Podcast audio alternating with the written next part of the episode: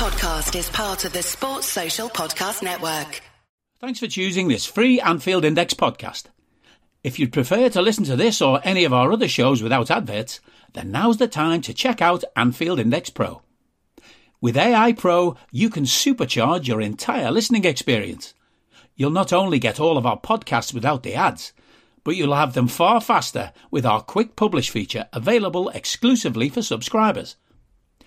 AI Pro also puts you in the heart of our sound studio with an option to listen to many of our shows live and interact with the podcasters in real time as the shows are recording. Upgrading couldn't be easier.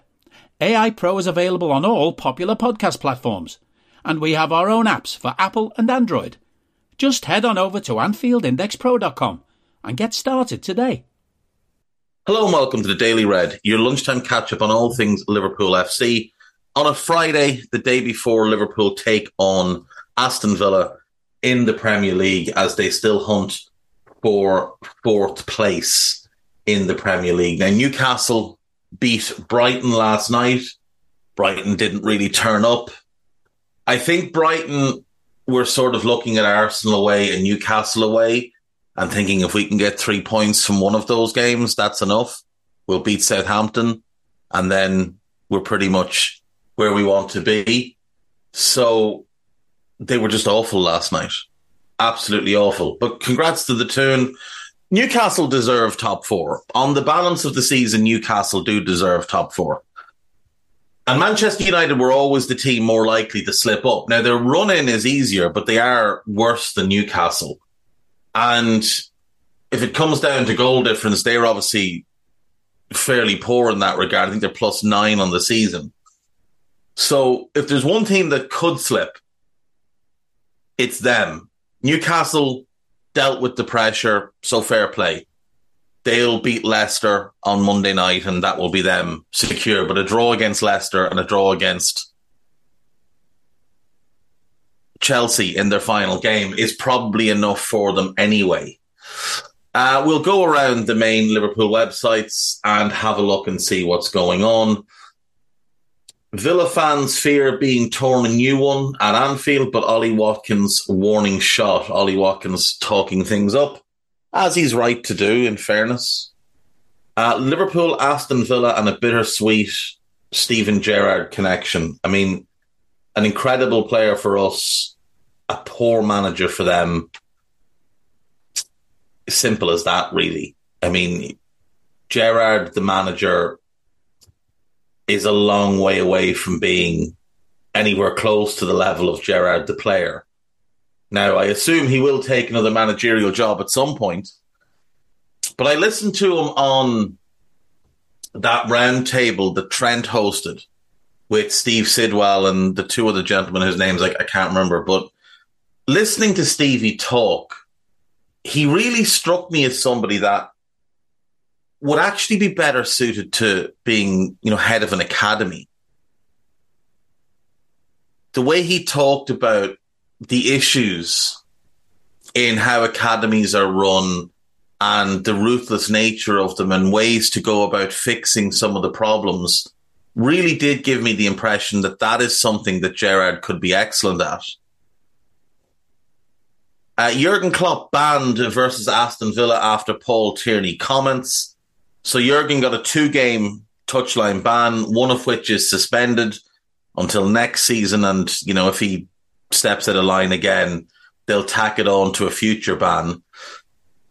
So he will miss the game against Villa. He'll have to sit in the stands, which, given it's the last home game for Bobby and Milner, etc., etc., is a bit of a shitter because I think he would have liked to have been there on the bench when they were coming off the bench to go onto the pitch and play whatever 10, 15 minute cameo roles they were going to play. You know, one last hug as they enter the field, but he'll have to wait till after the game.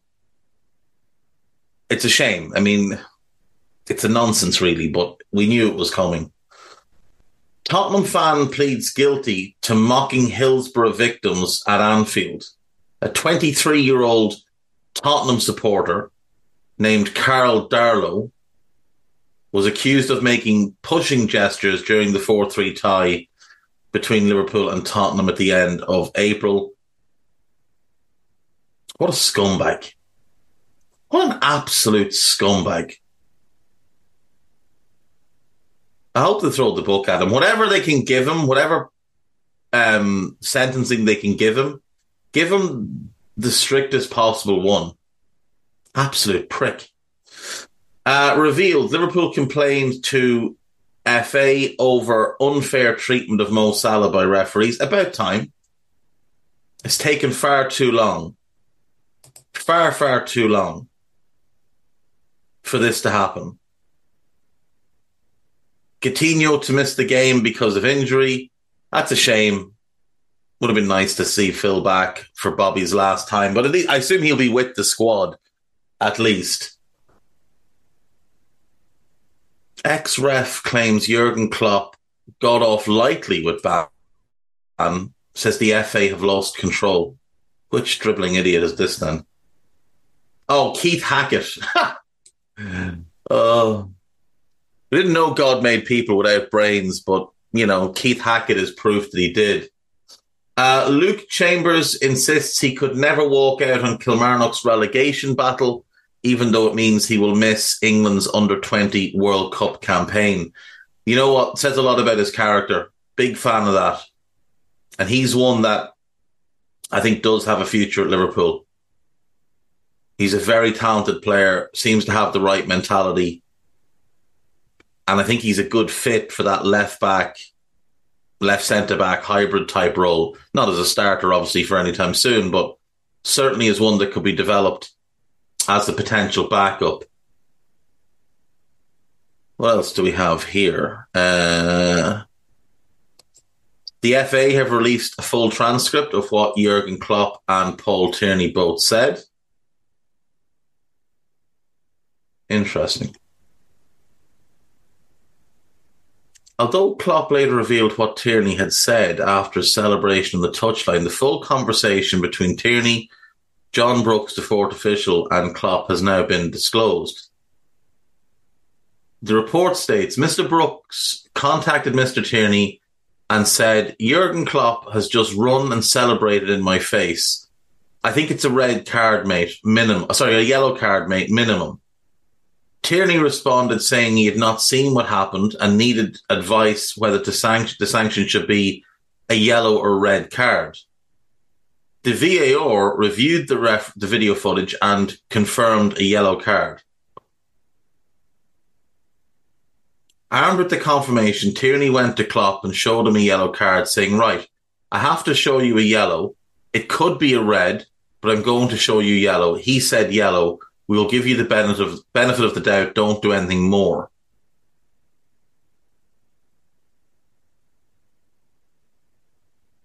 Huh. Yeah, I think Jurgen is probably wrong on this one. Um, I wonder if he did hear something or thought he heard something different. Liverpool have freed up five hundred and thirty-five thousand pounds in wages ahead of this summer transfer window. So that's Bobby, Naby, Ox, Milner, Hour. Probably another 60 grand or so. If um if Adrian leaves.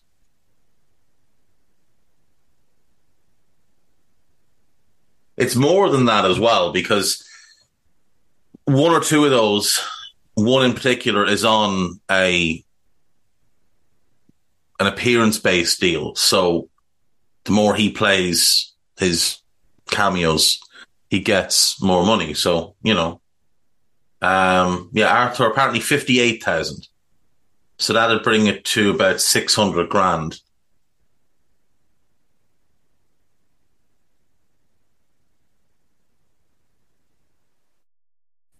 Hmm. Interesting. Uh, only one of Brendan Rodgers' 33 signings will still be at Liverpool next season. That, of course, will be Joe Gomez. Let's have a look at what Rodgers signed for Liverpool because I'm feeling mean. Uh, Fabio Borini, flop. Oussama Assaidi, flop. Joe Allen, I think it would be harsh to say flop. I don't know that you could say success. We'll call him a push. Sturridge success, Coutinho success. They clearly weren't Rodgers signings, though they were clearly committee signings. Uh, Samed Yesil, poor fella, his knees just gave up. He's just, I think he's playing non-league now in Germany. Yeah, he's playing amateur football in Germany now. He's still only 28. Uh, Nuri Sahin in on loan, flop. Um, 13, 14. Luis Alberto, super talented. Rodgers never gave him a chance. Iago Aspas, flop. Brilliant for Celta Vigo. Uh, Mignolet, I think a push. I don't think you could call him a success, but not a failure either. Kolo, legendary. Ilori, unfortunately, flop. Sakho definitely not a flop. Played a key role in us almost winning the title, and when we sold him, we made a big profit on him. We made eight million on Sakho, so um, Sissoko and Victor Moses on loan. Um, don't think either of them will live long in the in the memory of many of us. Uh, into 14, 15 then. This is where it starts to get hilarious. Uh, Lambert flop, Lallana flop, Can. I think Can was a success. Markovic flop, Lovren flop, Origi success. Albi Moreno will give a push to Balotelli flop, Manquillo just didn't work. And then his last summer, Gomez success, Milner success, Ings flop, Bogdan, Adam Bogdan, uh, Bobby, the biggest success probably. Uh, Klein flop, Benteke flop, and then Klopp took over um, and signed Marko Grujic and Steven Caulker. Um, yeah, not not a great hit record for the Brodge, uh, unfortunately, but not at all surprising given what we've seen since. Jurgen Klopp was right about Sadio Mane as Philippe Coutinho shows way forward for Liverpool. Okay. Mason Mount signs three exit, bring in $62 million. What a dream Liverpool transfer window could look like. If your dreams, I like, and I like Mason Mount, so let me just preface that I like Mason Mount, but if your dreams include Mason Mount, you're probably a little bit unambitious. Um, so Jack Talbot has put forward a 200 million suggested budget. Not that Jack Talbot has any idea what's going on, but uh, they've got sales of Kelleher, Matip, and Nat Phillips. Is that all? Incomings. They've gone for Mount. They've gone Caicedo, Alexis, Inacio. That, to be fair, that is a good window. That's a really good window. Now, if you're bringing in Inacio, you might as well sell Kostas Tsimikas or Andy Robertson, whichever one you want. Costas is the younger player. Robbo's the better player, but Robbo will bring in more money than Costas. So, you know, could do either. Um, the idea that Liverpool are going to get 15 million for Nat Phillips, though, is hysterical. Liverpool should serve Jurgen Klopp midfield depth with transfer for the next N'Golo Kante. Oh, this is very exciting. The next N'Golo Kante, you, you say?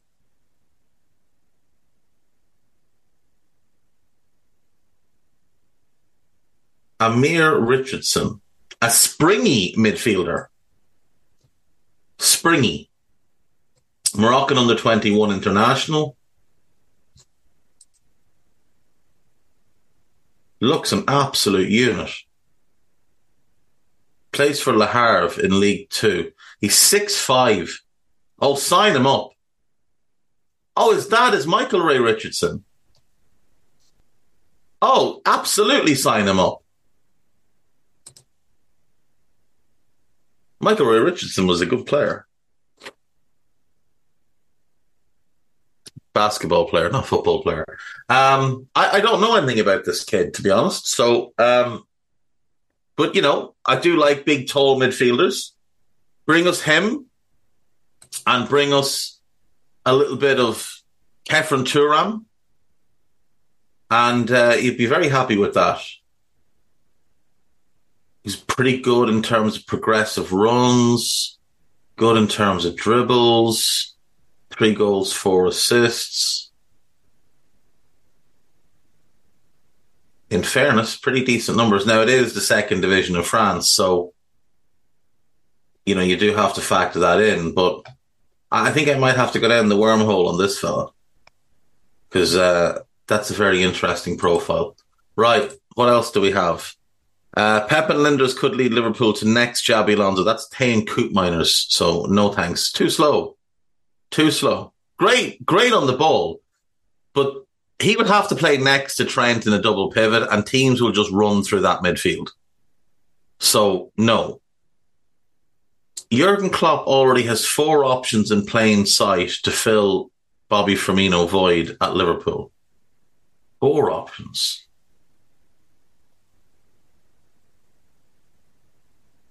Who are the four? Darwin, Jota, Gakpo. Is Carvalho the fourth?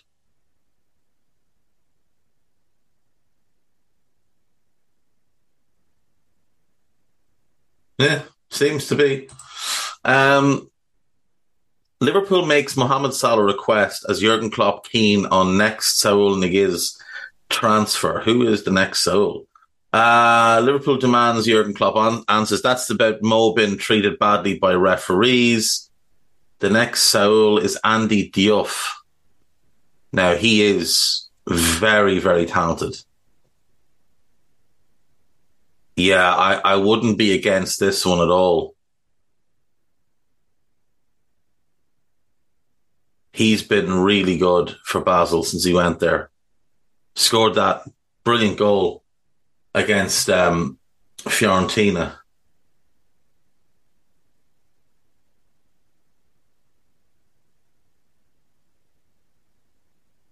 Would not be against that at all.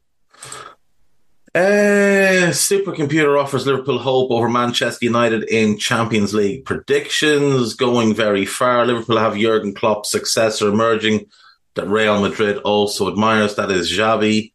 There's a bit about the kit launch. That's pretty much everything that's there. On AnfieldIndex.com, there is a piece put together from Jan Molby talking about Curtis Jones. Stephen Smith has a piece about who our rivals should be next year. Uh, the news team put together a piece about Jurgen's touchline ban. I have the Premier League preview up and Andrew Beasley, why Alisson Becker should be Liverpool's player of the year. So they're all there. Check them out and uh, enjoy your weekends. And hopefully the Reds get win number eight and keep the pressure on. If we could win and United could lose, wouldn't that be just fantastic? Talk to you soon. Bye bye. We hope you enjoyed listening to this Anfield Index show. Please be sure to subscribe to our channel so future podcasts find their way to your device automatically. There's nothing quite like fan engagement, and we'd love to know what you think of anything discussed on this show. The best way to get in touch is over on our free Discord community, where both podcasters and listeners debate the hottest LFC topics 24 7. Sign up free now at AnfieldIndex.com forward slash Discord. You won't regret it.